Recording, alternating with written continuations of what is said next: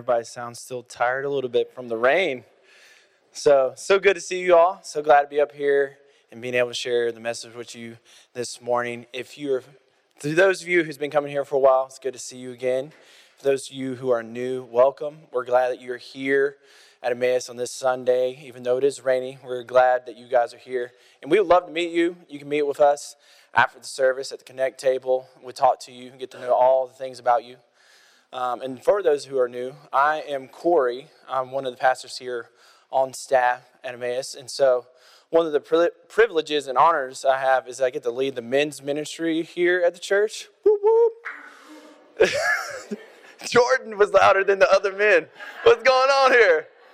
And so we've actually uh, we've had a blast. We've been um, camping out in the middle of nowhere in the woods when it was cold, I remember the next morning, all us dudes were just sitting around fire and we're eating our food. And the next thing you know, we see Sam come running down the hill from a brisk four mile run, shirtless with no sweat on his body. I was like, I wouldn't even got 50 feet up this hill. I would have been crawling. And so, and then we also go get breakfast, breakfast every other week on a Friday. And so, if you're a guy in here, if not connected, I would love to connect with you, get you involved in all the things that we're doing with the men. And then the other thing I get to do at the church is I can be the landscaper, the janitor, the uh, maintenance man. So I don't know if you've ever uh, blew leaves here at this church. Because um, I didn't either until uh, Thursday. And also didn't know how much land that we had here until Thursday. Um, and so I got here with a lot of enthusiasm. Like, all right, I'm blowing leaves. It'll be fun. I'm used to this. Started at 9:30. Six hours later, I was like, man, I'm still not done. There's a lot of leaves here at church, but it's been great. It's been great. I love it. I love it. So we've we've been going through the Advent series where, you know, we're following the Big C Church calendar, which marks the church through a circular sequence of seasons and feasts grounded in the story of Jesus. And so Advent starts beginning of the church year and explores four themes using four candles, as we just did. The first week, which was hope, Spencer did a fire incredible sermon on talking about hope and our hope in Jesus. And then this past week, we had Pal talk about peace, which was also incredible. If you have not gotten a chance to listen to those, we do have an Emmaus YouTube channel, and we also have Emmaus podcast. And I would highly recommend going back and listening to those sermons to keep you up to date. And so, as we did with the candle lighting, today we're talking about joy. And something I want to preference before diving into it. A couple weeks before even Spencer asked me about, you know, getting the chance to, to teach one Sunday, I kept seeing this four-letter word called glad all the time. Like I started reading the Bible, you know, the first time, to kind of like gloss over. You're like, okay, whatever, you know. And you keep reading, and then keep reading. See it again. I will go to another passage. I will, you know, I get to work at a, another company where we clean people's windows and do pressure washing and stuff like that. So we get to go in a lot of people's houses. And maybe it's just the, a thing that people do, but like all their signs in their house, you know, live, laugh, love. It was like it was like glad. Every one of them I saw was glad. I was like, man, what is up with this? Why do I keep seeing this? And so I was like, all right, let me get, it's got my attention. So I looked it up and I was just like, oh, this is pretty much the same as joy. Like they're synonymous together. And then Spencer, one day I was here, he's like, hey, I'm gonna get you to preach. I was like, cool, what are we doing? He was like, December, doing Advent. I was like, oh, cool. What do you want me to talk about? Joy. Hmm funny. This is ironic. Little did he know. So, with all that being said, I'm convinced that some of you need this. And it's not because I'm saying it. I'm convinced, if not most of us, including myself, this sermon was just as much as convicting and difficult and hard to even swallow because it's just you, you just don't know until you really dive into something. Like I feel like most of us, you know, joy is a very small word. We can describe it, but not really many of us are feeling it or experiencing it. And so today, as we walk through John's poetic prologue and exploring the theme of Advent, joy, I'm going to have John 1.14 up on the screen. If you want to, you can turn to your Bibles. Um, but I'm going to have two different versions. The first one on the screen is the English Standard Version, better known as Extra Spiritual Version, um, up on the screen, and then I'll read the other one next. John 1.14. And the Word became flesh and dwelt among us. And we have seen his glory, glory as if the only Son from the Father, full of grace and truth. Now, again, but this time through the message translation, which says, The Word became flesh and blood and moved into the neighborhood. We saw the glory with our own eyes, the one of a kind glory, like Father, like Son. Generous, inside and out, true from start to finish. Let us pray. Jesus, we seek you. We come to you. We ask for your presence. And Lord, I ask seriously, we need you. It's, it's normal to come every Sunday, but it's not sometimes normal to encounter you. So, Lord, may we encounter you. May you speak, Holy Spirit. Rather that be joy in the hearts of us, rather that be conviction. Whatever it be that you want to say, may we hear it. Lord, as it says, today the Spirit is speaking, but do not harden your hearts. So may we not harden our hearts at this time. Lead us to you. Lead us to your presence. Lead us to your joy. We say this in your name. Amen. There was one night during college I won't forget. It had been like nine months past since I had probably honestly gone through one of the toughest two weeks of my entire life.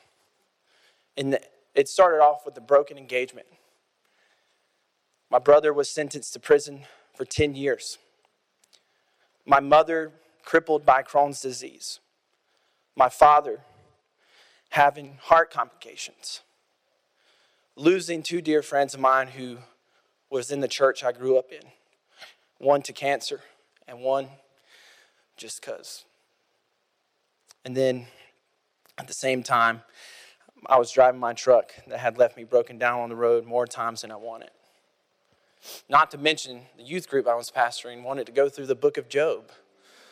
I was like, great, this is just so fitting for what I'm going through. So, needless to say, life was very gloomy and bleak, empty after all those things happened. And eventually, I was numb to the point where I didn't really feel anything. Just pushing through, just moving on with the motions of life, but not experiencing anything. And then that same night, as I was sitting at our school, we had this pond, and it had a little picnic tables or stuff set out. And so no one went down there at nighttime, but I, I did. And so I went down there and I'm just praying. And I remember him saying to me, You have lived these last nine months without joy in me. Joy in me. I was confronted by the truth that I actually knew little of joy. You know, I knew how to describe it. You know, I went to Bible college. I knew what joy was. I could expound on it in a biblical studies class. I can tell you what it is. You know, me and my peers, we would spend hours talking about biblical topics. Like, I'm going to school knowing about Jesus, Jesus is joy. I should know. The thing is, I knew the information, but I wasn't experiencing it. It wasn't felt in my life. Like, I knew about it, but I didn't know it. When was the last time you felt joyful? Glad. Might even say satisfied. When's the last time you actually felt joyful? That life felt joyful? That you felt it, not knew it,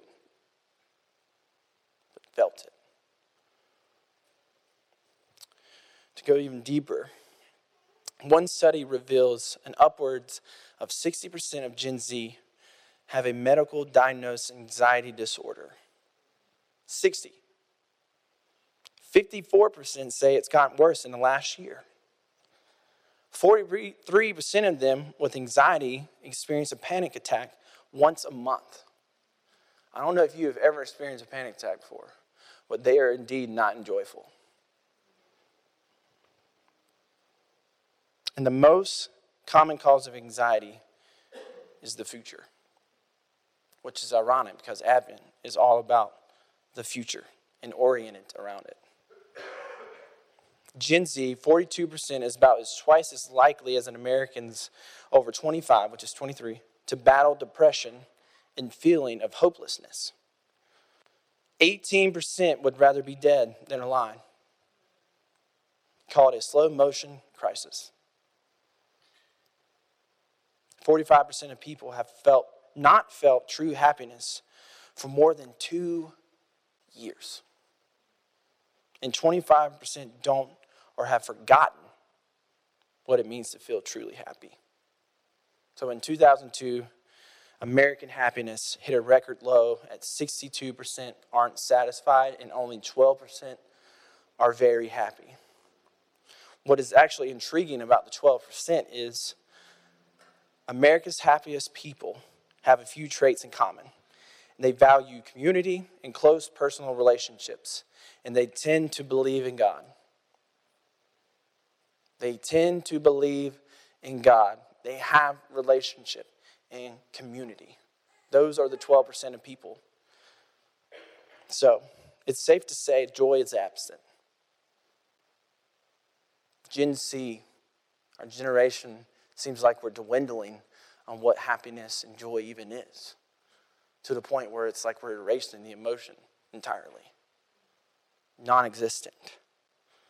And a lot of us, if we're honest, may feel the same way in this room. So, joy, chara, synonymous with rejoice, is a Greek noun which describes a feeling of inner gladness, delight, or rejoicing. And now, chara is also related to charis, which is Greek word for grace, which means or gift. And so, chara is normally a response to charis we have joy because of God's grace. The gift. We have it because it's a gift of His grace that He gave to you and me. Like we have it because of that. And now joy appears over and over again in the scriptures. So, for instance, the Psalms are you know covered and filled with references to joy. One of them, the psalmist writes, "Weeping may tarry for the night, but joy comes in the morning." Another one, and shout for the joy to God, all the earth.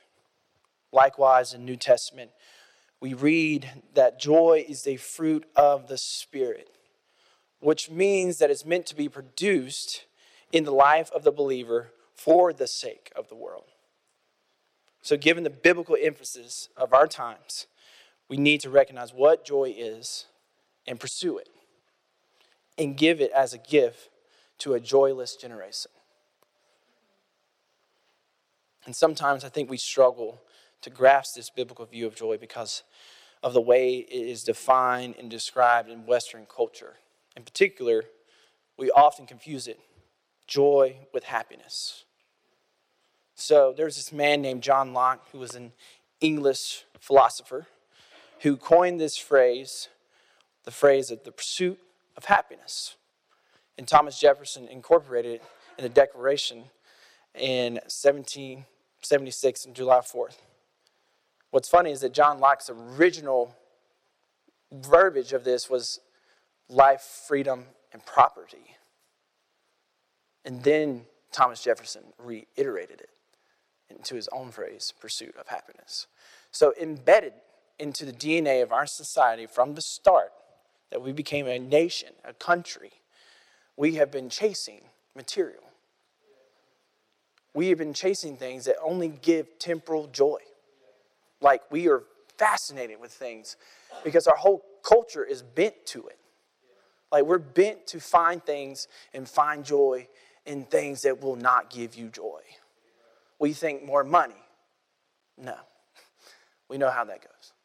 Career. Other people. Other things, like in essence, they can't provide joy. Maybe for a little bit, but in the end, it'll run dry. So, what is the difference between joy and happiness? And I'll have on the screen, I actually have a list between joy and happiness. And I'll read them off. And it says, Joy is of the soul, happiness is of the moment. Joy transcends, happiness reacts. Joy embraces peace and contentment, waiting to be discovered. And joy is a practice and a behavior, and it's deliberate and intentional, and happiness comes and goes along its way. And joy is grounded in attitude. Honesty is a fleeting, or excuse me, happiness is a fleeting feeling. Joy endures hardship, trials, and connects with meaning and purpose. So a person may pursue happiness, but they must choose joy. Joy is independent of circumstance. So Dallas Willard says of joy joy is not pleasure, a mere sensation, but a pervasive and constant sense of well being. So, joy and happiness may be similar, but they are also very different. Joy transcends and goes beyond happiness, and joy is grander than happiness. It's kind of like happiness is like having an ice cream cone, while joy is on in the shop. That's a different type of joy right there. different type of joy. That make me happy every day. Maybe not my weight, but mm. but Paul says as mentioned a little bit earlier. But the fruit of the Spirit is love, joy, peace, patience, kindness, goodness, faithfulness, gentleness, and self control. It does not read, but the fruit of the Spirit is love, happiness, peace, and so on. So the Lord designed joy for us to experience, for us to encounter, for us to engage with by Him who is the most joyful being in the universe. The most joyful being is Him. So He wants us to encounter and feel and engage. And so, what's fascinating is that another aspect of joy that I want to mention is that some of you may have heard this before, and you have heard this before, but maybe not mentioned this way, is that joy is a supra emotion, which means that it can coexist simultaneously with negative emotions. So even if you lose your job and are worried, angry, frustrated at the response of what happened to you, you can be angry and even joyful. You can be frustrated and joyful. You can be worried and still joyful. But guess what? You can't be angry and happy. You can't be frustrated and happy. But you can be joyful. It can coexist. It's a different type of emotion that can live with other emotions. It is embedded in who we are. And designed us the way so we can go through life with these moments. He knew that life will have all these things moments of grief, sorrow, frustration, depression, confusion, suffering, anger, and so much more. And so, what better way to endure these things in these times and seasons of our lives because of that, joy can go as this with these emotions. We have been given the gift and blessing of joy to outweigh what life can throw and will throw at us. And now, to go in a deeper way, neurological studies have revealed and discovered and much regarding our brains and the functions of it. Now, it doesn't play just a part in a rational consciousness, but in all functions of the body in the whole human person. So the brain is divided in two parts. You have the left brain and then the right brain. So specific areas that have a responsibility for different functions, but while functioning as a whole. So in the left brain, you have thinking in words, sequencing, linear thinking, mathematics, logic, facts. And on the right brain, you got feelings, visualization, imagination, you know, intuition, rhythm, basic thinking, uh, holistic thinking, excuse me, and art and relational attachments. What's funny is, is that we also get this is where you have introvert and extrovert. We all probably know our Enneagram numbers in here. We love those things and figuring out who we are. If you want to know, I'm a two wing three. I sometimes get confused with three wing two. I don't know, actually, but it's one of the two. And so we're fascinated to know who we are and our personality types and so on and so forth. But I want you to know that you are not your personality, you are a person. Sometimes these things get us stuck in what we think we are when actually we're only living in part. You have a left brain, you have a right brain. For all you extroverts, you can't be introverted. For you introverts, you can't have feelings. It's okay, it's totally fine. You can be upset and verbalize it. It's fine, it's totally fine, it's okay, it's fine. So our brain functions as one, everything together, one thing.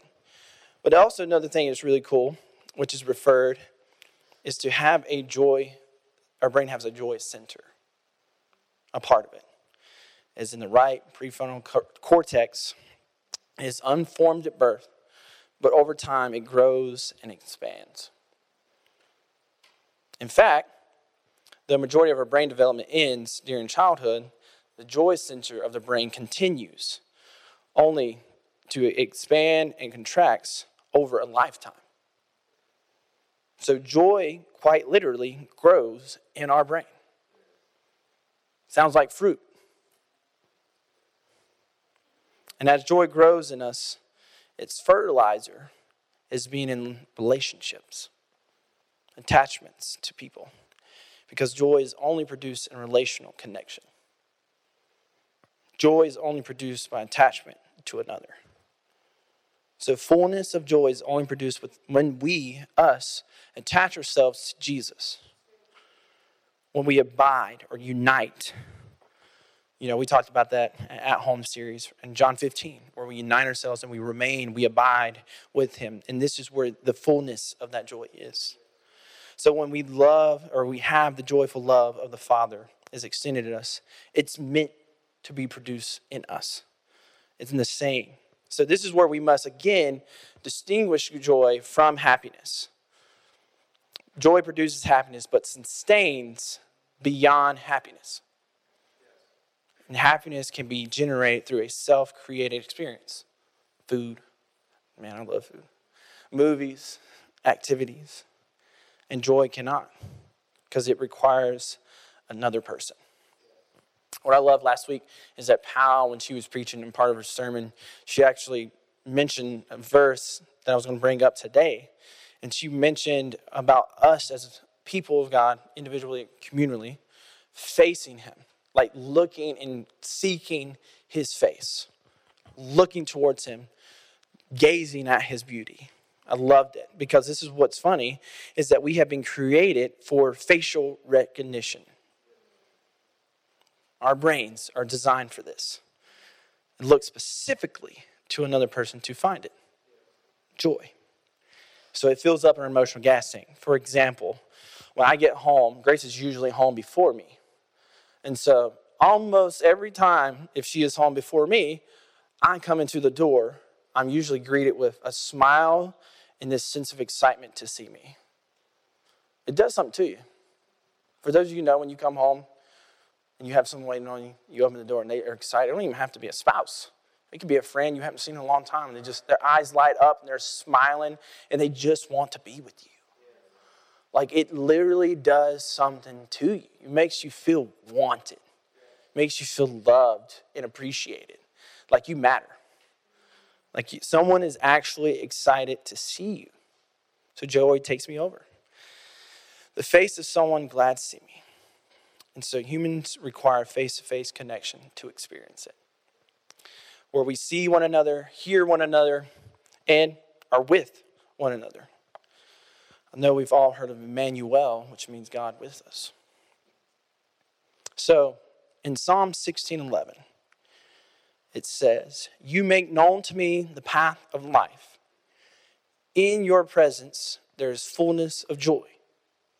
At your right hands are pleasures forevermore. What actually was so crazy to me was I saw this verse and I wanted to go into it.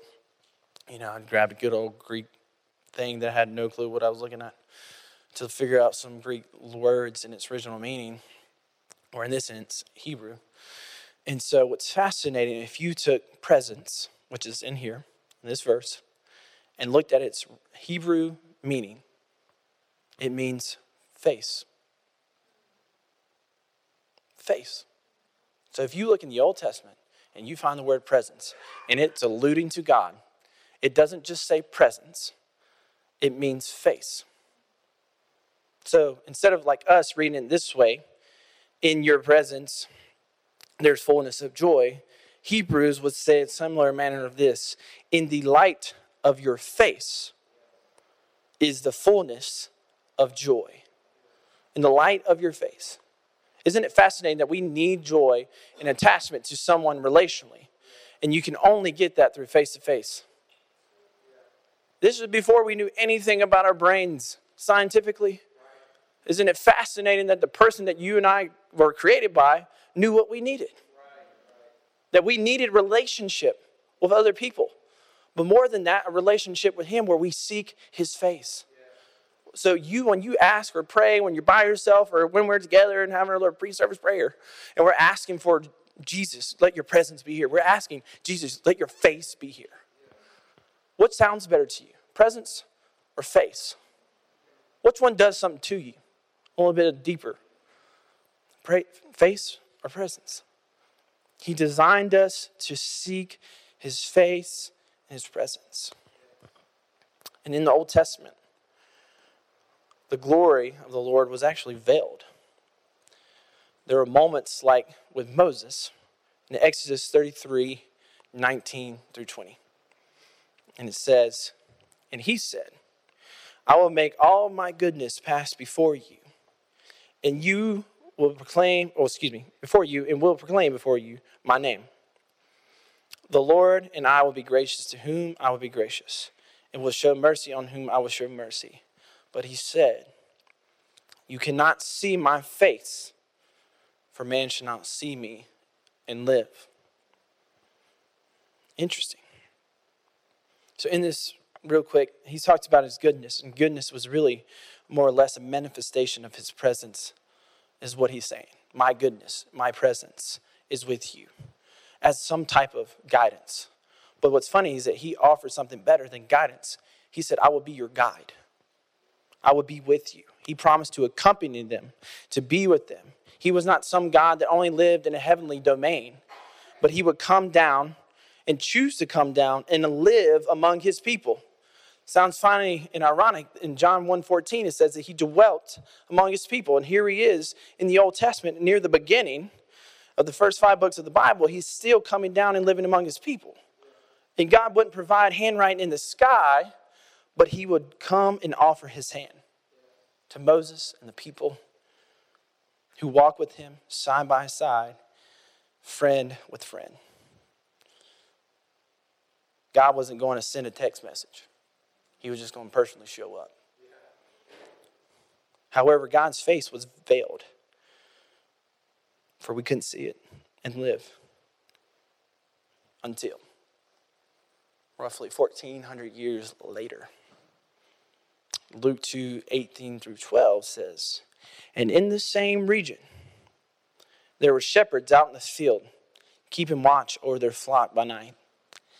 And an angel of the Lord appeared to them, and the glory of the Lord shone around them, and they were feared, filled with great fear or awe.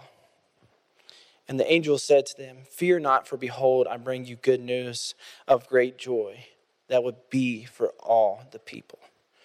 For unto you is born this day in the city of David a Savior, who is Christ the Lord.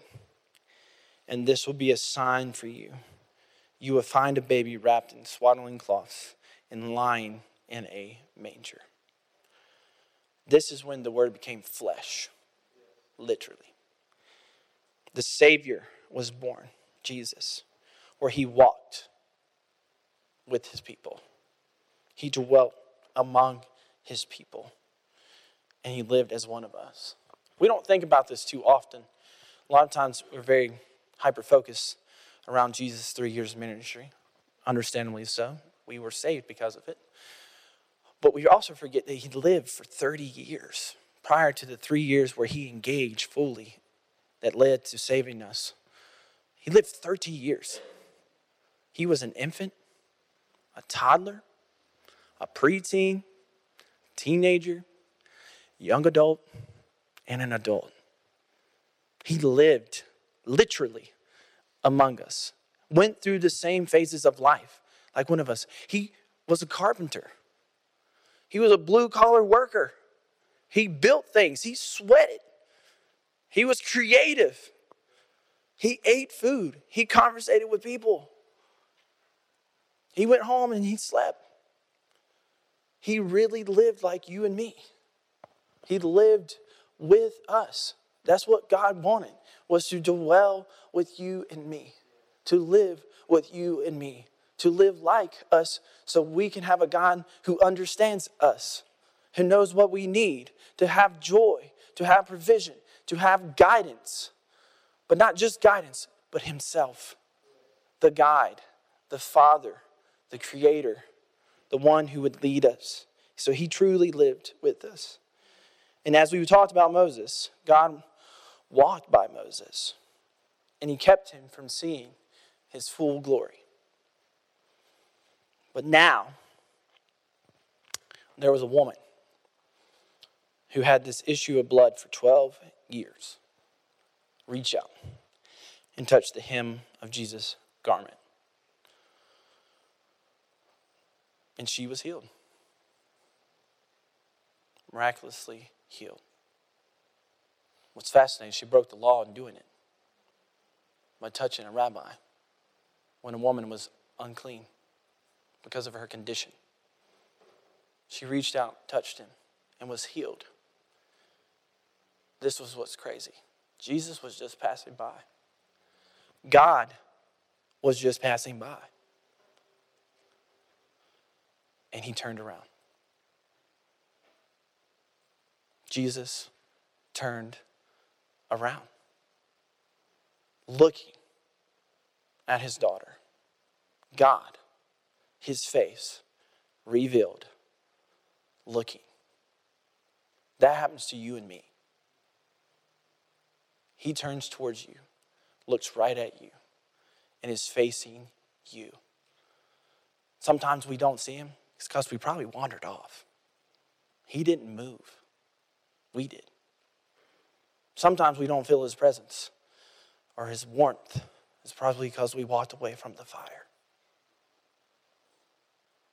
The good thing is you can walk back because he's already looking towards you, literally looking at you.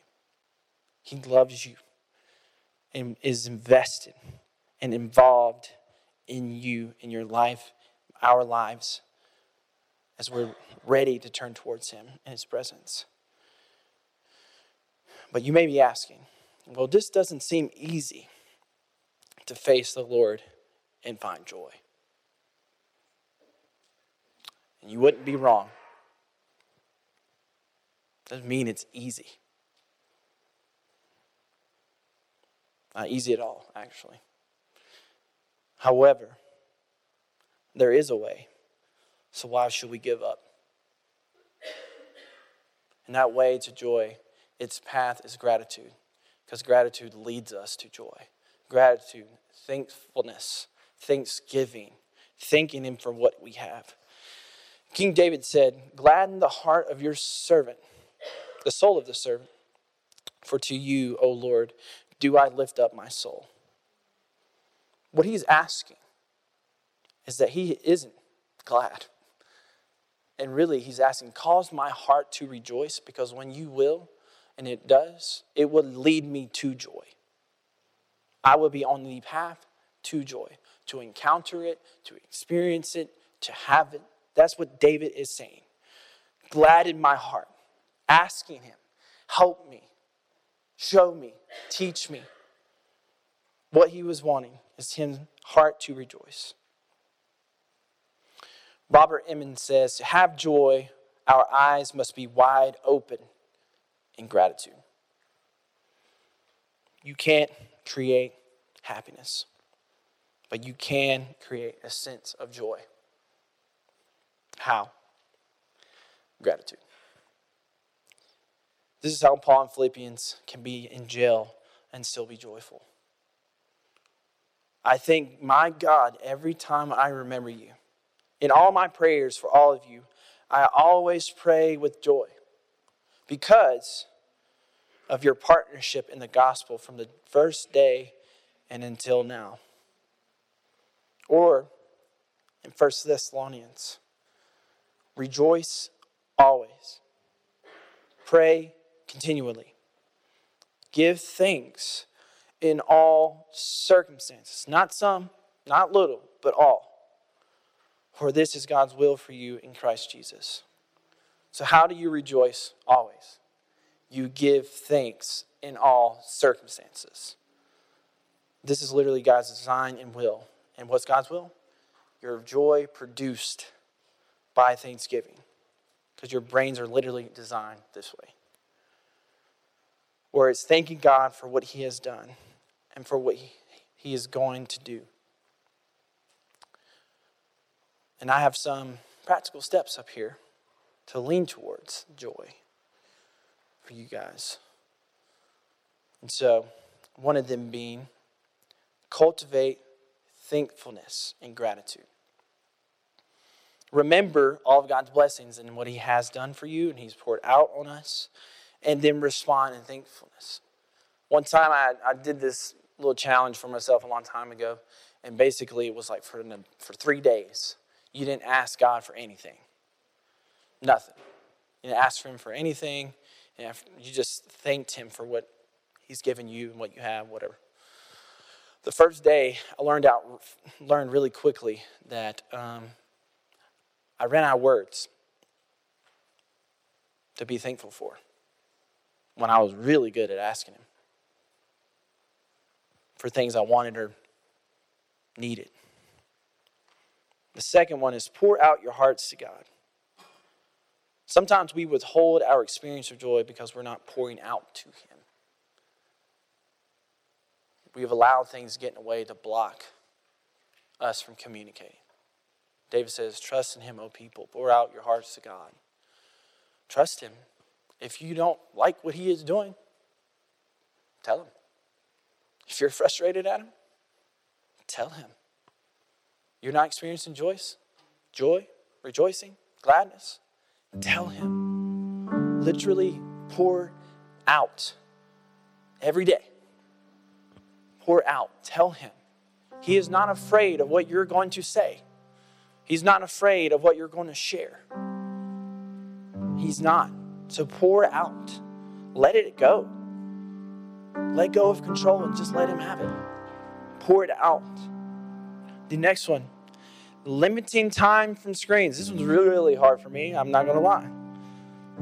Your brain recognizes when you're looking at a screen and the person you're watching isn't present nor physical. So, really, what it's doing is it's absorbing the dopamine and serotonin that is left in your brain because it recognizes that is not a real person. And what's fascinating is like, how do you open your? Facial recognition. It's counterfeit joy. It's not real. Always recognizing, but never seeing. So remove yourself from the screens. Remove yourself from the phone. Remove yourself from the binge watching, the Netflix, Discovery Plus all the other streams that are out there. There's many. Just remove yourself. Not permanently, just for a time. Take time out of your day where you're not your brain isn't constantly working. Where you can just be present. And the last one, don't stop. It won't happen overnight. It won't. But over time, the imbalances within yourself will begin to level out but not just by your own efforts alone, but by the help of the Spirit inside of you. So as we close, I actually last week, pal, actually had this visual aid. And what's funny is I actually have one today. And so I'm gonna ask my two volunteers, give it up for Bo and Gabriel.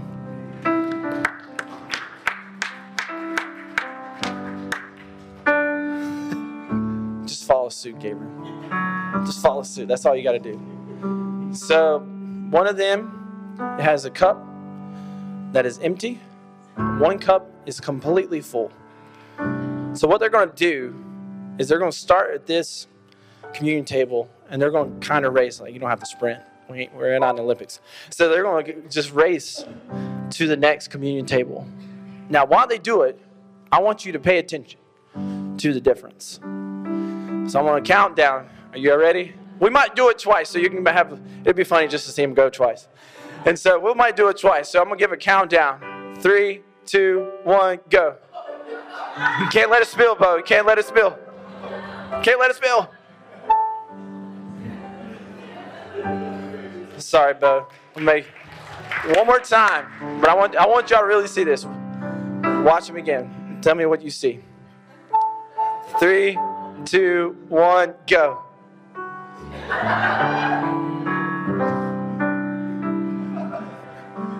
Wow, that was great, Bo. You didn't get no water out that time. Sweet. Thank you guys so much for your help. My question is what did you see? One was empty, one was full. What cup are yours? Is your cup empty? Is your cup full? While Bo was gone, took a little bit longer, but who was full? When Gabriel went, yeah, sure, he got there quicker. Everybody's on a race. Everybody's trying to get to the finish line, but he was still empty. What are you full of? And are you even full? Do you want joy?